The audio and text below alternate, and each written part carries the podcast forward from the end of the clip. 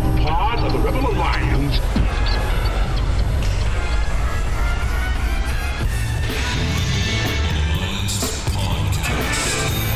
The idea of this podcast is simple discipleship.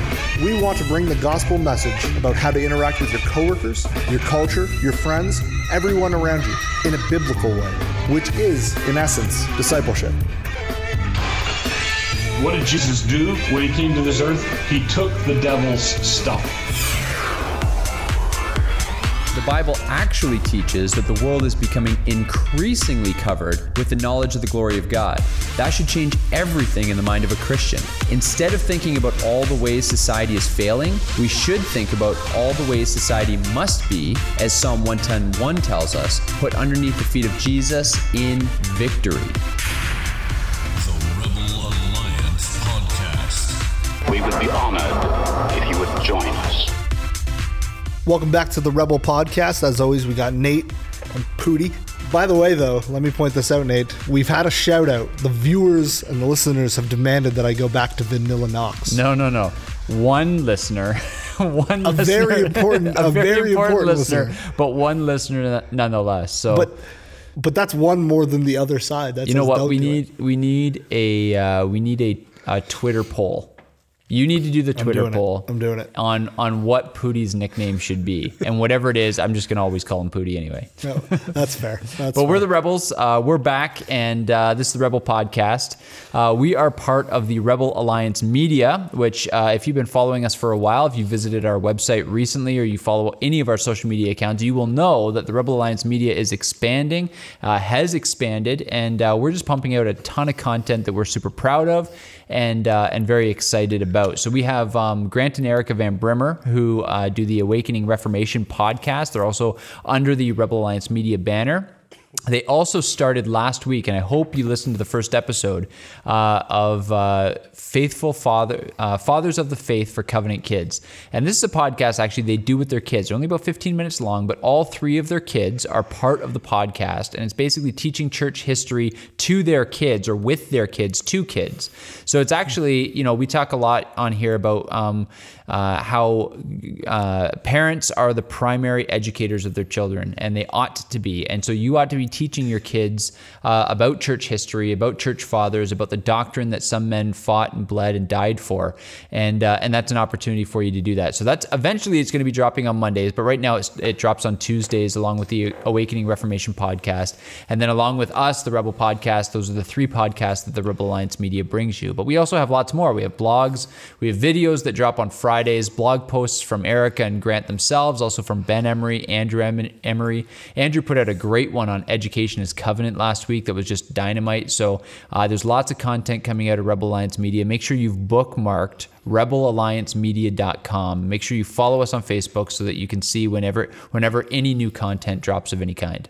Yeah, that's that's great. And I also want everybody to encourage everybody to call the Emerys the twins because I've decided to do that myself. They're not twins. but- I no, they're not at all, but they have the same last name, so therefore, and they're enough. brothers. So that's you're just like, trying to deflect all of the nicknames. You just you just Yep. you're just trying to yeah. Yeah, I need to I need to get them away. Um, so here's the thing: if you want, um, you know, we're right in this stage where we're we're figuring out what this new expansion looks like, and uh, and so if you want to be part of the rebellion in any way, um, the number one way that you can be is is share our content. Help us help us spread this message further. I appreciated last week we had a bunch of people who listened to us when we said go on our Facebook page, invite your friends to like the Facebook page, uh, and uh, a lot of people responded to that. We're so thankful for that. Uh, we've also had a few people go onto the website and donate, which is so uh, encouraging. Thank you for that. That's going to help us drop more content uh, later on.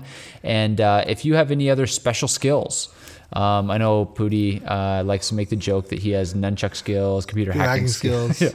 Yeah, lots of special skills. But if you have special skills that can I have help a particular us, set of skills. um, then uh, then we'd love to hear from you. And uh, we're just so uh, grateful that we've been able to do this, and people are responding, being helped by the content. So here's another way that you can get involved: suggest content for us. Uh, we have the Revelation series, and uh, we're, we're working on putting another series like that together. We're going to teach through a book of the Bible. If you have any suggestions on the kind of content that is going to help you uh, engage culture with the biblical worldview, suggest it to us. Uh, podcast topics, blog topics, um, any of that kind of stuff, just su- suggest it to us because this whole thing, the Rebel Alliance Media, exists to equip Christians to engage culture with the biblical worldview. So, however, you're going to be best equipped to do that, we want to be a part of it. Yeah, and we're totally running out of ideas. we are running on we are fumes. we are on fumes here. We need a break. No, I'm just kidding. Yeah, totally. teasing. I got um, rebel news for you. Though. Hey, let's go. Let's go with Rebel News. What's this going on in the this world will tie today? in good to our, our topic this week um, as we just have quick little chats here about uh, some of the drama. Drama is that the right word? I don't think that's the right word, but we'll use it. We'll use it. Um, the battles we seem to be getting ourselves into f- on Facebook because people are doing exactly what we asked, and so we just wanted to chat about the proper ways to do that. But Yeah. the Rebel News, we have a couple things that uh, I wanted to share with you. So I'm going to tell you one story that uh, you hadn't heard about until I mentioned it a few minutes ago. And I didn't get all the details, so I'm actually looking forward to this. It sounded hilarious. so and then I want I want to get your thoughts on this. So in Odessa, Texas, there was a, there's a restaurant. It's called the Salt. Uh, what is it called here? The Saltgrass Steakhouse in Odessa, Texas. Sounds delicious. Sounds great. They have a young waiter who was about 20 years old who served a table, got the receipt. The receipt had the bill with no tip on it. The bill was $108, no tip. That's harsh. Well, you know, that's the kind of thing that happens. It does happen, unfortunately. But this waiter decided to post what was written on the receipt on, on social media, and this went viral. There's been 8,000 ish comments on Facebook about this, th- thousands and hundreds of thou- tens of thousands of likes and shares. That really sparked a big thing because on this receipt, his name was circled. His name is Khalil. Um, I don't know if legally if we're allowed to say his last name, but so I won't. But his first name is Khalil. That was circled. And the comment that was written on the receipt is, "We don't tip terrorists." Oh man. So this went viral. And, you know, the restaurant, um, which is a restaurant chain actually owned by a company called Landry's, they've gone, taken the steps to ban the people who um, didn't tip this gentleman. Well, a few, a few days later, that's actually been found out that it's a hoax, that they didn't actually write this on the receipt. The waiter himself did. So Khalil, this 20 year old kid, obviously not thinking, circled his own name, wrote in "We don't tip terrorists," and decided to make a make a political statement on social media about racism. So, But so he didn't. They didn't tip him. They just So didn't tip him. So they didn't tip him, and then either to get back at them or for some sort of political m- motivation, he he wrote that in. He circled the thing, and, and this has been exposed now. Like that's that's legit. That's Yep, yep. uh, yeah, he's been fired, or the company's not saying fired. He's been let go. He's Yeah, no longer with yeah. the company. Now, what's interesting about this is that he didn't he didn't publicize the customers' names. The customers' names are, to the best of my knowledge, completely anonymous. Nobody knows who these people are.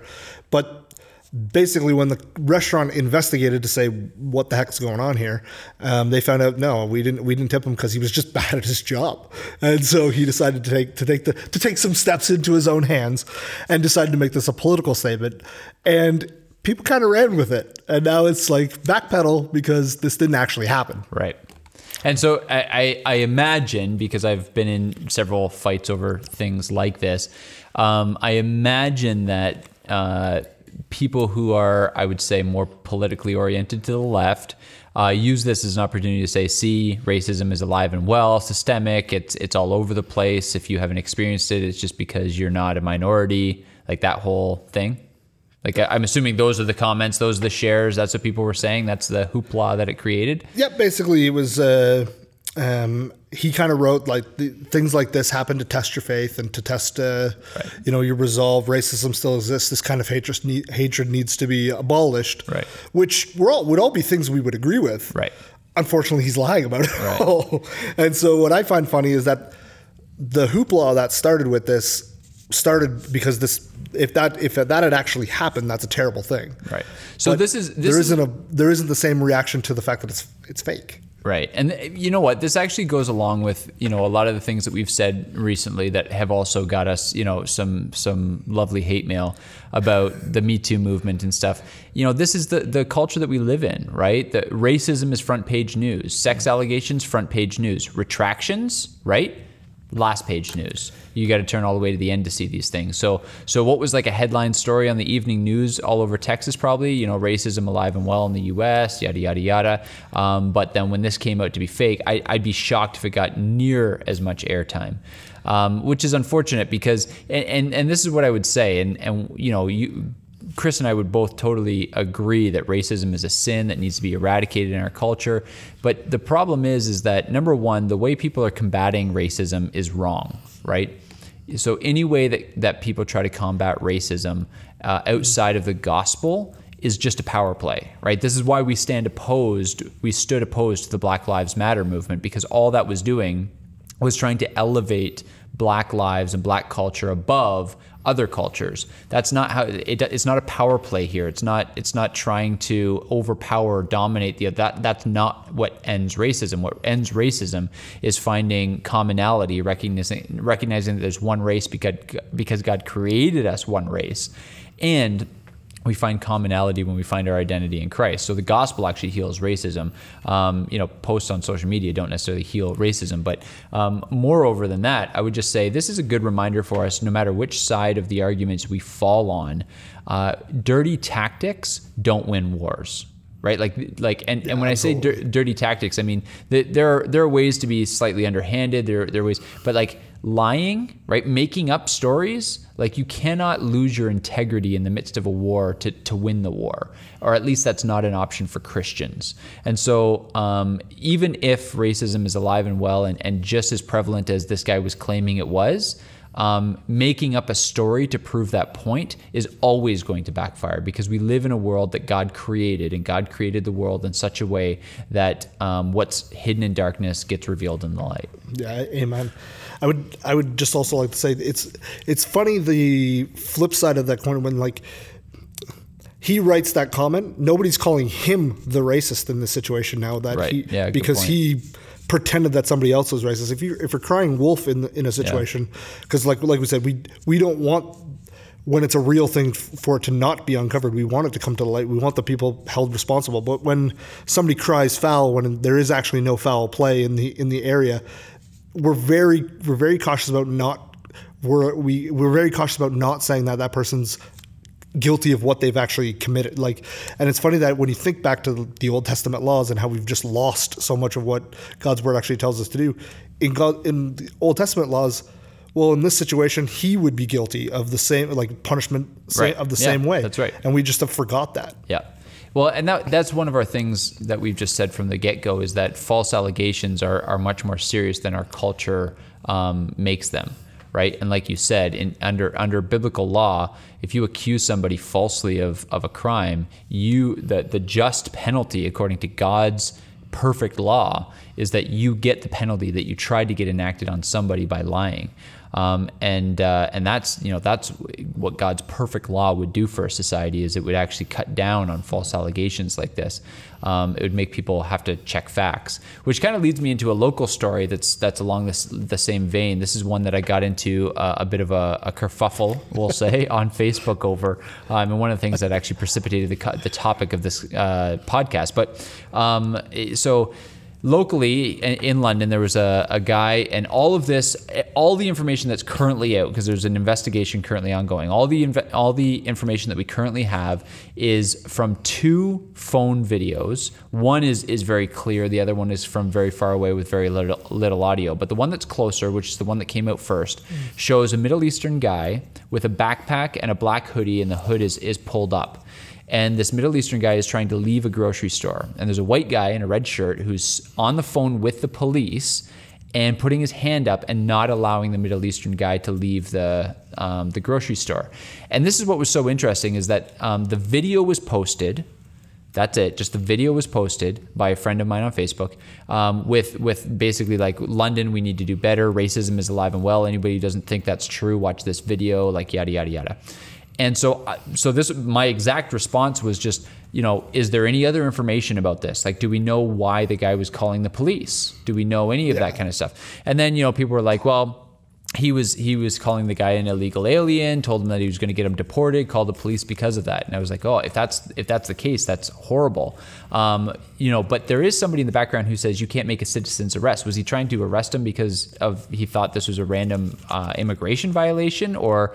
Um, and I didn't suggest it, but other people had suggested like, did he try to shoplift? He's wearing a backpack in a grocery store generally you're not, you know, um, people who are wearing backpacks with hoods drawn in, in grocery stores do kind of attract a certain level of attention.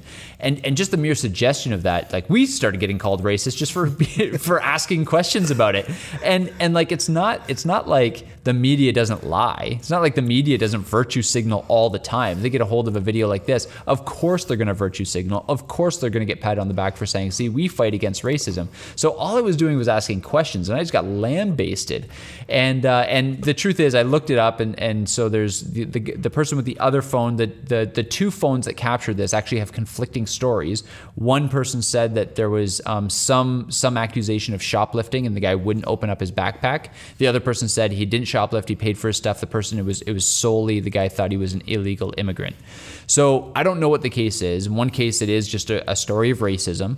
Um, in the other the other event, then it you know it's something else. It might still have some racism mixed in. But here's my point: is that when we're not allowed to ask questions, like when we're not even allowed to get like ask for more information on something, if we don't immediately respond to the virtue signaling of somebody who says racism is bad, right?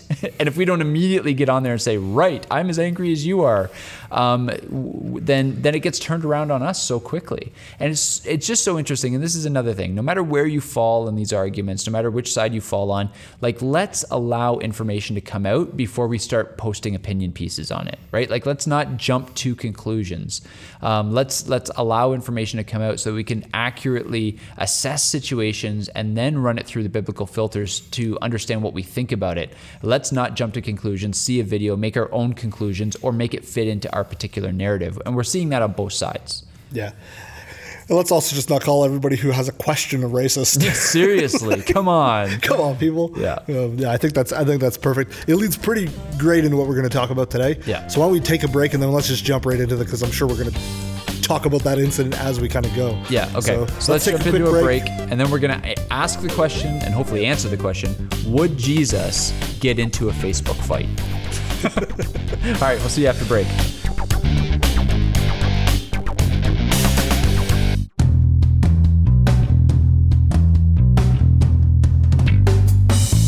Hey, it's Dave, the Rebel Alliance Media Tech guy here to tell you more about the new, improved, expanded Rebel Alliance Media. It's new, it's improved, and yes, it's expanded. Check it out at rebelalliancemedia.com. There's the original Rebel podcast, as always, but now there's the Awakening Reformation podcast with Grant and Erica Van Brimmer, plus their new Faith of the Fathers podcast with their children. Great listening for families. Catch the Rebels each Friday for their weekly video on culture and get a refreshing review of eschatology with Pastor Nate's Eschatology 101 video series. Another new addition is the blogs and articles page with some excellent reads by the Van Brimmers along with Ben and Andrew Emery. You can now help Rebel Alliance Media financially through the donate button at the top of the homepage. It's a brand new website, so make it your home base for interacting with the Rebels. Don't forget to share it with your friends. That's rebelalliancemedia.com.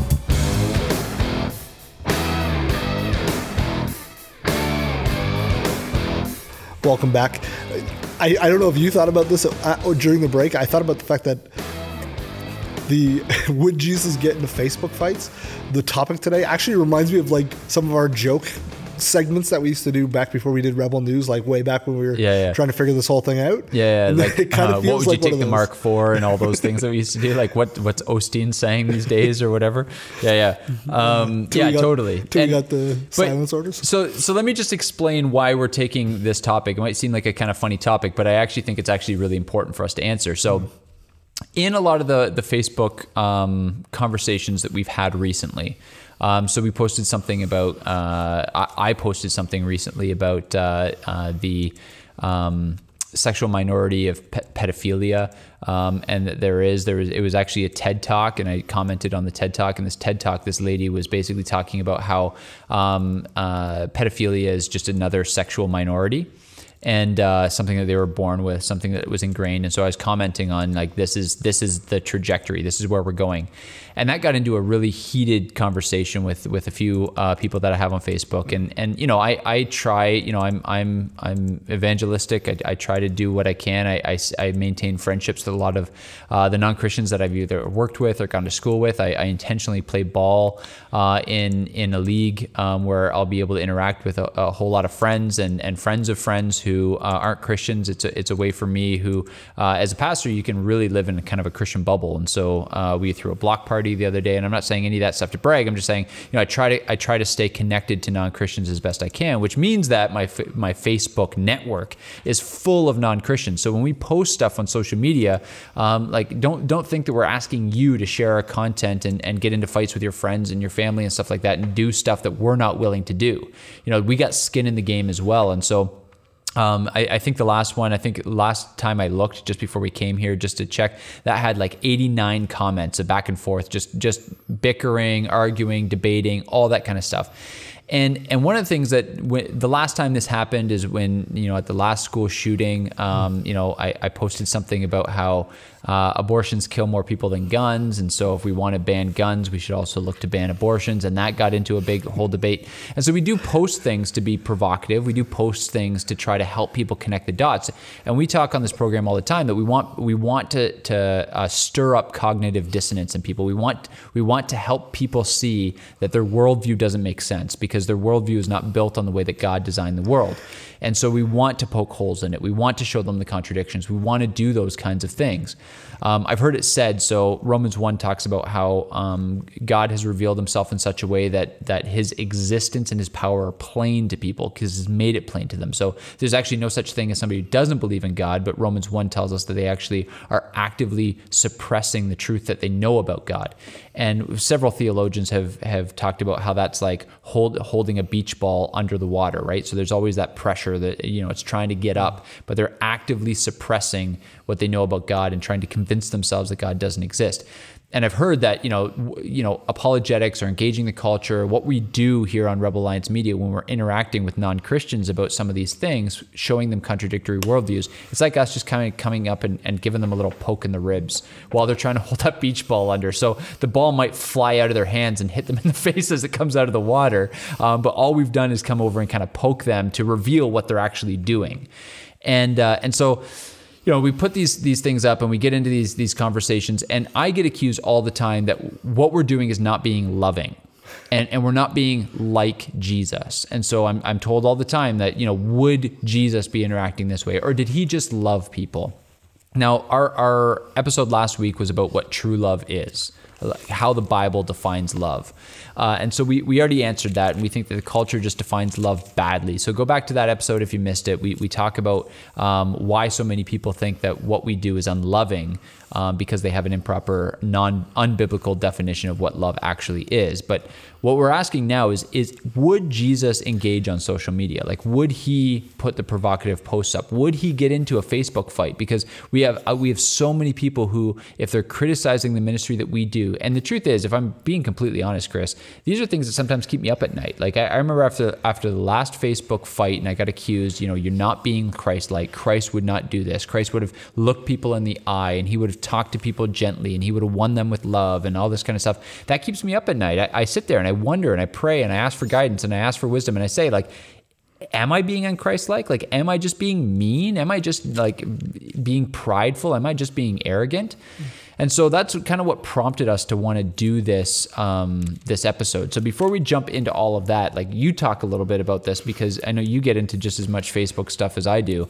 Um, yeah, you seem to take the the truth is I, I feel like you take a lot more of the the brunt from like the people who who generally argue with me on Facebook are people who I'm marginally connected to, which is what I find interesting with you is that you take the brunt from people we know and we're like knocking shoulders with daily, right? Um, like you know relations and things like that. So I find it very interesting. I want to I want to comment on one of the things that um, people people people say all the time about the is this being not Christ like and I'm just going to read a couple verses and we can we can yeah. talk about them because my answer to the question would Jesus get in Facebook fights would be well, yes, yes he would, um, and the reason is that because he didn't like well Matthew ten, do not think I have come to bring pre- peace to the earth. I have not come to bring peace but a sword, for I have come to set man against his father, daughter against her mother, and daughter-in-law against her mother-in-law. Person's enemies will be those in his own household. Whoever loves the father and mother more than me is not worthy of me, and whoever loves the son and daughter more than me is not worthy of me.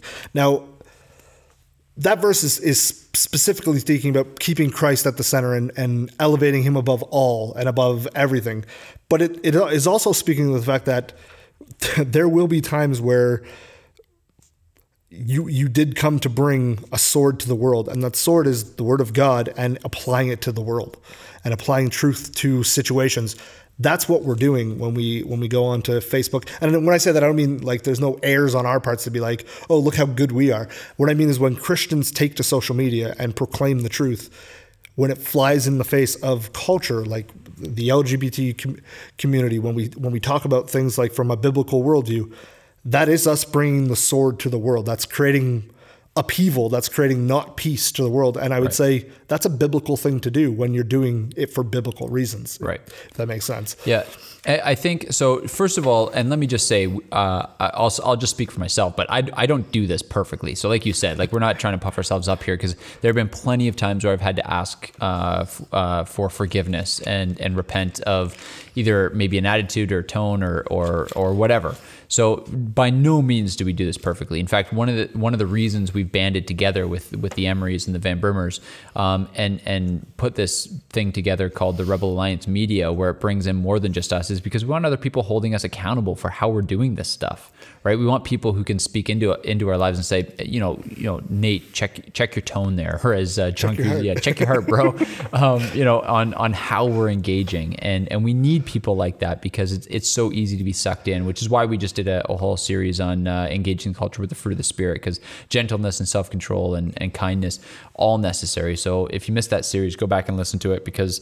Um, I think that stuff was important to keep in mind if this is a topic that appeals to you. But um, the other thing that I would just I, I would say is that um, you know we we definitely engage with th- these are tough conversations, right? These are these are big conversations, and and I think one of the things. So you look at that that verse that you just read that that Jesus came to bring division because people are passionate about these kinds of things. Like when, when we talk about Me Too movement, we we've stirred up feelings for for for women who've actually been abused in their past.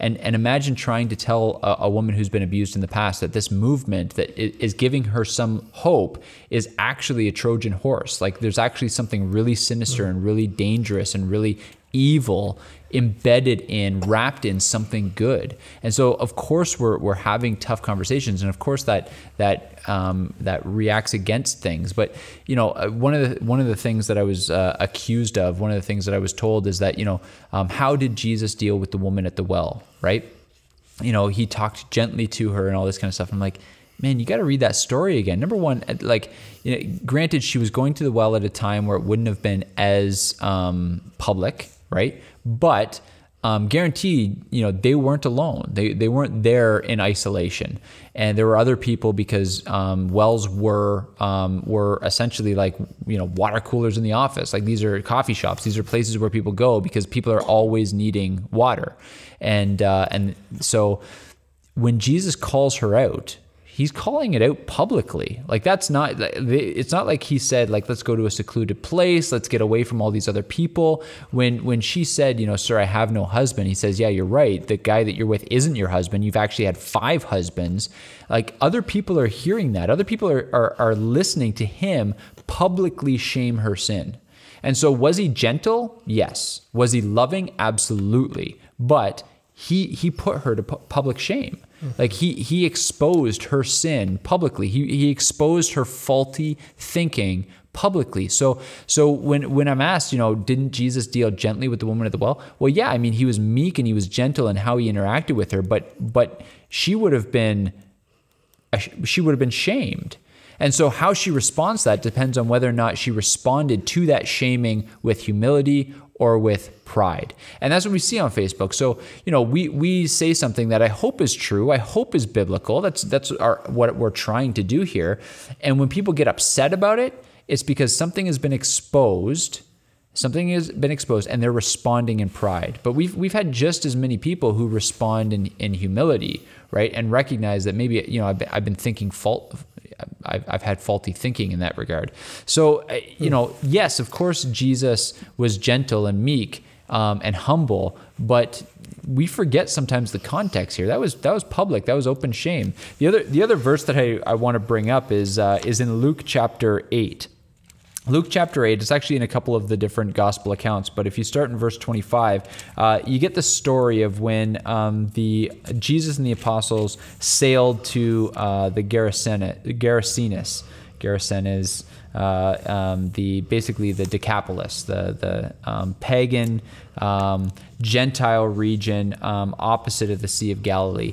And so um, Jesus and his disciples they go there, and they they this is where they they encounter the demon possessed man, uh, demon possessed men, according to the Matthew account. Um, and uh, and there's a, a, man with a demon, many demons called Legion. Right? We we know this story, right? So what happens is Jesus gets off the boat and they're they they are walking along a way that nobody in that area goes because there's this demon possessed man who's violent and and strong and and wild and crazy. He runs around naked. He cuts himself. He throws stones. Like this guy's like just crazy. And uh, and so he encounters Jesus and the, and the disciples. And Jesus speaks to the demon right? We know this story. He casts the demon into the herd of pigs right and uh, and so the demons go into the herd of pigs. The pigs fall into the water, right? Drown themselves, die, and then the people come out from the city and they actually tell Jesus to leave. It says that they're they're afraid. So they come out and they see this man who's been plaguing that whole region, violent outbursts, just this wild, crazy man of the mountains. And and they see him, and I love the Matthew account because it says kneeling before Jesus, clothed and in his right mind right? So, mm. so this man was healed of his demonic possession, kneeling in front of the Savior of the world, um, clothed for the first time ever. So, so you know, his his shame and his nakedness covered over, clothed by Jesus, put into his right mind by Jesus, kneeling in front of the Savior. And what do they do? They don't marvel at that miracle. They they force Jesus out. They they tell him to leave. And it's actually there, there, there's so many nuances. It's a it's a beautiful and wonderful story. But until I had read actually a book by Toby Called Bloodbought World, I hadn't really thought of the scope of this. So let's just talk for a moment about the scope of this. So not only would the, that herd of, of a couple thousand pigs have been um, industry in that area. So somebody lost their job. Who's watching those pigs, right? Because those pigs died. Who lost their job because they were supposed to be watching those pigs? Whose business took a hit because of that? What that that businessman whose uh, income took a hit? What did that do for the local economy, right? Two thousand pigs um, dying uh, in in a local economy. That's going to do something there in the local economy. What does two thousand rotting pig corpses do to the seashore, right? What does it do to the smell? What does it do to. So you look at all of these kinds of things and you think Jesus lands on shore, right? Heals somebody, leaves, and the whole area is in an uproar. Like he, he left it in complete upheaval. The people in the city, it says, are terrified, they're scared, right? All he's done is he's healed one person and he's the economy, the ecology, the ecosystem, the people, all in upheaval. And so Jesus, when he went places, not like like a calm sea, like just exactly. you know washed over the crowds, and he just brought a calming, kind, gentle presence. No, no, like Jesus was he he he was a troublemaker. If I can, I don't know if it's, I, I don't mean to be irreverent, but uh, you know, a holy troublemaker. He stirred things up wherever he went. So that, and why?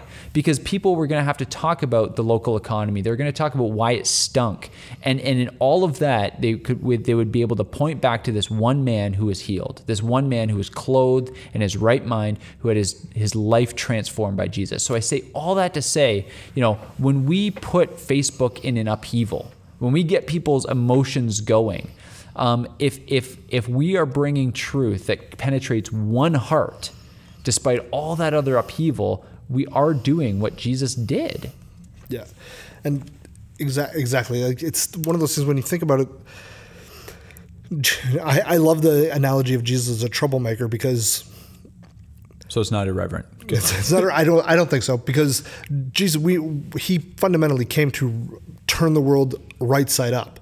Yes. Right. We've we've caused trouble. We flipped the world in the wrong in the wrong way because of our sin and because of all the things that we do wrong. When Jesus came, he's f- helping flip that up. So he's he came to bring trouble in the first place because he came to change things. And so simple. Let's just let's let's use the analogy that Matthew uses. The, the whole Gospel of Matthew is about bringing in a kingdom. Well, there is already a kingdom on earth. What does he come to do? He's come to take over another kingdom. You can't do that in a in a peaceful peaceful way. It just doesn't happen. That's why that the metaphors are military metaphors, right? Um, so Jesus, let's fundamentally let's make sure we have the real Jesus as our as our in our mind instead of the the idol that we've created of this pacifist hippie Jesus that isn't actually in scripture. So I, lo- I love that analogy and I find it I find this story I love this story too because you, you hit on a lot of the points but the last point is he just left that, that guy there. I know. It's not like well, he's It's like, no, actually- no, come with me, be I safe. know, he's like, no, you just leave you there. Yeah. You're gonna deal with this now. And what it, what does the story in Luke say? Well, he returned to his home and just start, decided to start declaring what God had done for him. Right. So What, what's interesting is because Jesus essentially gets chased away. He doesn't actually. He's not able to actually do ministry in, in that Decapolis in those in those ten little towns, ten little cities. Um, but this guy is like he was a missionary going to a place where Jesus was was essentially driven out of. So he was able to do ministry where the Son of God couldn't. Like that. That's amazing. And and what a, what an amazing picture of what he's commissioned us to now that he's at the right hand of the Father. Exactly, which is which is how I kind of view how I think Christians should be ought to view social media. Uh, we've talked about before in the past. Social media is the headline newspapers of our day. It's the town. It's the town courts of our day. Yep.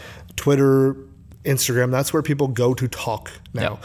Sadly, because that's just the way the world is now. But what we say on Facebook, what we say on social media, is who we who we who we're putting towards the public. Yeah. Does that make sense? Yep.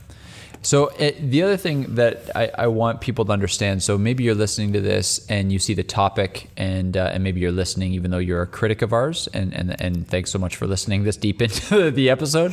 Um, maybe you're listening to this and you're you're you know one of our regular listeners, a Wes Mewborn kind of guy who gets into these things a lot, uh, or maybe you are you're somebody who uh, maybe is timid getting onto uh, Facebook fights, or maybe you've actually this is this would be your point. This isn't really like what Jesus would do. Um, here's just a, a kind of a point to help you understand why we do what we do and how we do what we do. Um, when I when I post something and one of my friends responds, um, maybe maybe defending abortion or or maybe defending um, you know some sort of atheistic worldview or or something, um, when I engage and I start going back and forth, I am very sure right? I, I, I'm quite positive that I'm not going to be able to change that person's mind. I, I, I recognize it's not necessarily the right form for it. Um, generally, somebody who's going to take the time to start posting is somebody who's as passionate on the other side as I am on, on my side for posting it. But I've had, and even just today, actually, I got uh, a text message from somebody who um, had read through the like 89 comments from you know the Facebook war I got in like four or five days ago, and basically just said like thanks for all that and and so what's interesting is that we do this for the onlookers right so we recognize and this is why i would encourage you to jump in so you know the way the facebook facebook algorithms work is is that you know if you have me and you have chris on your friends list and we both comment And multiple times, and you should. Um, and we both comment multiple times on a post of a friend of ours who you might not even have on your Facebook. It shows up on your timeline because it's something that your friends are engaging in. And this is one of the reasons that we should we should be jumping in on things because it, it brings with it a bigger audience. And so I'm not I'm not debating and and I just mentioned Wes's name, but uh, you know Wes has tagged us in Facebook things before, asking us what we think, and and I've got into uh, arguments with some of his friends on posts that he's done, either sharing our con- on content or whatever.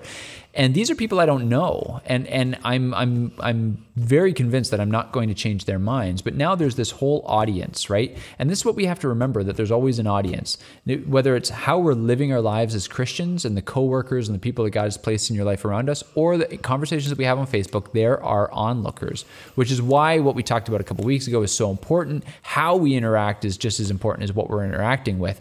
But we get into these these things not to change the mind of the radical 10% on the other side of the argument of us. We're actually doing this for the mushy middle. I, I think this is a Winston Churchill phrase. I can't really remember, but um, he basically says he, he's talking about it in terms of leadership. But I'll just I'll just tailor it to what we're talking about. So let's talk about there. There are maybe 10% of the people that you have on your friends list are passionate about um, uh, in, in favor of pro life. And then you have 10% who are passionately pro choice. Well, you have 80% there who are the mushy middle, who maybe have been swayed by some of the arguments of the culture, and so they're okay with it, or they might fall into the, well, it's I, I don't believe it's right, but I'm not going to tell somebody else not to choose it. They're not passionate one way or the other. They haven't really engaged with the arguments one way or the other. Maybe they've they've learned what they've learned from the media, so they don't hold their convictions with any sort of passion or any any sort of um, strength. Um, those are the people that we're actually interacting for. Those people who are looking, who might actually be persuaded. So so when you get you know start stirring up somebody's emotions and they start getting upset and you you and they say to you well this isn't doing anything. This is unproductive because now we're just upset with each other. Now number one don't get upset with the person right? We're, we're, we're interacting with arguments. We're called 1 corinthians 10 right? We're, we're called not uh, to to wage uh, war against flesh and blood but against lofty arguments that set themselves up against the authority of christ. So so we're engaging in the arguments but you're doing it for the onlookers. That's who you're engaging with. And and that's why why you make sure that your responses, that's why you heap coals on their heads as they attack you mm-hmm. by, by killing them with kindness. Continue to interact with their argument, but keep doing it kindly because the people who are onlooking will be won over not only by your um, con- the content of your arguments, but also by the character with which they're argued. So I, I say that we're, we're, we're doing it for the mushy middle. We're doing it for the onlookers, and, and that's that's important. That's why you should engage. Yeah, I think I think that's a tremendously good point, and I hadn't even thought about it until you said that because like it happens all the time where we comment on somebody's Facebook, we comment, I share, I share something, and the people I end up engaging the most about that are not the people that I talked that are talking to me about that on Facebook. Right. It's people who are at my work who say, "Oh, I didn't, I didn't know that's what you thought about this. That's not, that's not. I didn't know this is how you felt about abortion. Let me ask you questions about that." And I'm not, I'm not just saying that that's happens every time. I'm saying sometimes it's the opposite. Sometimes it'd be like, I can't believe you think this about this, and then you have to defend it. Yeah. But it gives you that that platform, and and as Christians, people are we're on display. There's just no way to the way yeah, to say that. If you sure. if you are outed, so to speak, as a as a Christian, which hopefully you are, if you're a Christian, um, people are going to be watching, and because they because they do want to see how you react to things, how you post, how you engage with everything, because we are on display. Um, and I think the way we act on Facebook, and then they, they see us in our workplaces, they see us in real life yep. circumstances. And when we're consistent and we're gentle and loving in real life and gentle and loving, hopefully on the internet, even though it sometimes can be tough with text to get the right emotion. Some people read it in their own emotions. Yep. Um, but people are people are watching in that mushy middle as you as you speak are being swayed by one our arguments, but two also just our demeanor in those arguments, right? Yeah. And I, and I think that's where people when they bring up the well Jesus wouldn't say this argument or Jesus wouldn't do this thing is that they they forget that he did all of these things. He still did them all with gentleness and kindness. And so as long as we're doing that people will still be a lot more willing to listen to what we're saying. Does that make sense? Yeah totally um, the other passage that I, I think we should likely mention, I mean, we could go on and on about Jesus fashioning a whip and driving out the money changers, Jesus calling the Pharisees a brood of vipers or whitewashed tombs, you know, all that kind of stuff. Brood of um, vipers is my favorite. Yeah. Um, but there's also Matthew 23. And in Matthew 23, he's essentially kind of engaging with the modern culture, right? And he's talking about how the Pharisees, who are kind of setting Jewish culture at the time, um, and he, he pronounces these woes on him. In, in, a lot of ways, Matthew is about the culminating uh, clash between Jesus and the Pharisees, and and that clash comes to a climax in Matthew 23, and he pronounces all these woes on them, and actually says that the blood of of the you know that the spirit of the Pharisee, right, this this spirit of the people, he he basically says that the Pharisees and their their fathers and and other people from other generations who are like them are the people who killed the prophets, who didn't listen to the prophets, who put them to death, and he's basically saying that all the blood of all the innocent men and women of God who they killed throughout the generations would, would, would land on the heads of that generation.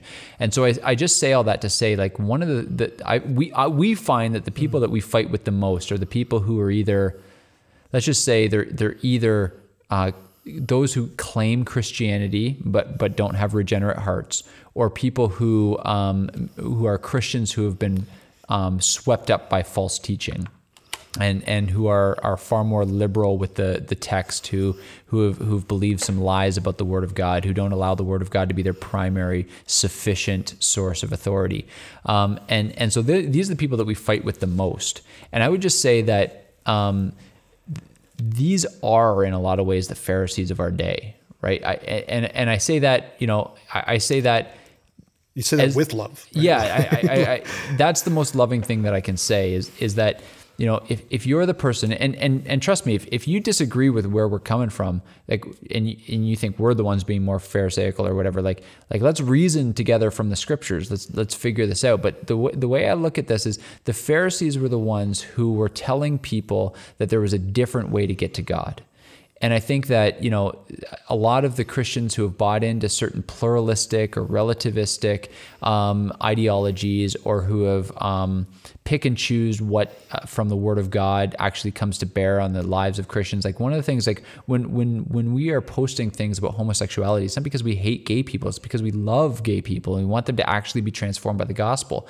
And so when we take on things like Revoice, right, which we talked about last week, um, when we take on things like Revoice, it's not because we're we're trying to be the Pharisees coming in and saying you must do this this way. It's because we we're, we're picturing those people as the Pharisees who are leading people astray and saying you can get to God this other way. And and the Pharisees said it was by works, uh, but they're claiming that there there are certain things in Scripture that aren't abiding to the life of the believer. So I say all that just to say like these are the people that we tend to get into the biggest battles with. And and so and Jesus reserved his harshest words, and Paul reserved his harshest words for the people who bore the name of brother. In fact, Paul told us the, the, the people who bear the name of brother, who, who don't obey the laws of Christ, he says, have nothing to do with them. And, and so I, I, say that to, just to say that that's who Jesus reserved his harshest words for the people who claim to know God, but whose hearts were far from him. And it breaks our heart that some of those people are our friends and are our family. And so we're engaging with them because um, we're engaging with them in the same way that Jesus engaged with them. And that was to shock them and, and to, to, to call out their hypocrisy and to quote scriptures to them. And, and it's not because we don't love, it's, it's exactly the opposite. It's because we love. Yeah, exactly. We, you, you sometimes have to say hard, like, not harsh things, but you sometimes have to tell the truth to be the loving one, right? Yeah it's false love if you just let somebody continue on in their path to destruction if, when you could have could have corrected the path right? Right. And we know that it's that we don't change hearts our words don't change hearts but the spirit does change hearts. Yeah. and a lot of times faith the correct faith comes through hearing. So if nobody's saying it if nobody's willing to step up and say this is wrong man. Stop doing this that person will just continue to fall down that fall yeah. down that path. And it would be unloving for us to not speak out speak out against these things yeah. to continue to let the world go the way it's going right yeah absolutely Alrighty, well, um, that's uh, that's going to wrap up our episode for today. Um, once again, we are the Rebel Podcast. You're listening to uh, right now, and uh, we're part of the Rebel Alliance Media. Find us online, rebelalliancemedia.com. Find us on social media. Follow, like, share the content. Uh, check out the other podcasts that are part of the Rebel Alliance Media. Check out the Awakening Reformation podcast. Check out um, Fathers of the Faith for Covenant Kids. Um, all of that stuff is is now going to be on our master feed. So you su- subscribe on whatever podcast app you'd like, and uh, subscribe to the Rebel Alliance Media, and you'll get all that content. And uh, we hope that you're blessed by it. We'll see you next time.